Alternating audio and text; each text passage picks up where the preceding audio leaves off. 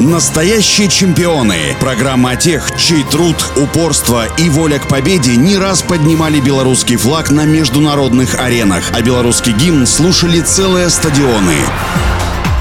Всем доброго дня, у микрофона Василий Данилов. За год до Олимпиады в Хельсинки 1952 года МОК признал Национальный олимпийский комитет СССР и тем самым дал добро на участие. Среди семи белорусов, которые вошли в советскую сборную, был метатель молота Михаил Кривоносов. В Финляндии белорусский атлет остался без медали, зато на следующей Олимпиаде в Мельбурне взял серебро, которое принято считать первой олимпийской наградой белорусских спортсменов. С детства Михаил мечтал связать свою жизнь с морем и намеревался поступить в мореходку, но не сложилось, не прошел по конкурсу. Домой возвращаться особого желания не было, в итоге оказался в техникуме физкультуры в подмосковном Малаховке. Учебу в техникуме он окончил, имея разряды по нескольким видам спорта, поэтому без особого труда попал в Белорусский институт физической культуры. Тренеры устроили за ним настоящую охоту. Молодой спортсмен мог претендовать на членство сборной по плаванию, борьбе, волейболу, лыжным гонкам, но остановил свой выбор на легкой атлетике. Перед Олимпиадой 1956 в Мельбурне Кривоносова называли одним из фаворитов. Его главным соперником был американец Гаррет Коннелли, в дуэли с которым и решилась судьба золота. На тот момент отношения между СССР и США были натянутыми, поэтому борьба атлетов получилась принципиальной. Спортсмены попытка за попыткой улучшали предыдущий результат соперника. Гонка за рекордами измотала их физически и психологически, но в итоге удача была на стороне американца, который уехал из Австралии с золотом. Кривоносу уже досталось серебро. После окончания спортивной карьеры Михаил Кривоносов стал тренером, воспитавшим за свою жизнь полтора десятка мастеров спорта. Тренировки у него были не совсем обычные, он готовил своих подопечных, уделяя внимание в первую очередь ощущениям и чувствам. Его техника метания всегда считалась уникальной. Свой практический опыт он оставил потомкам, публиковав более 80 научных работ по улучшению техники метания молота и совершенствованию системы подготовки атлетов. Современники Кривоносова отмечают, сейчас так никто не метает. Природа наделила атлета редким даром, умением владеть собственным телом. Но у меня на сегодня все. Желаю всем крепкого здоровья и побед во всех ваших делах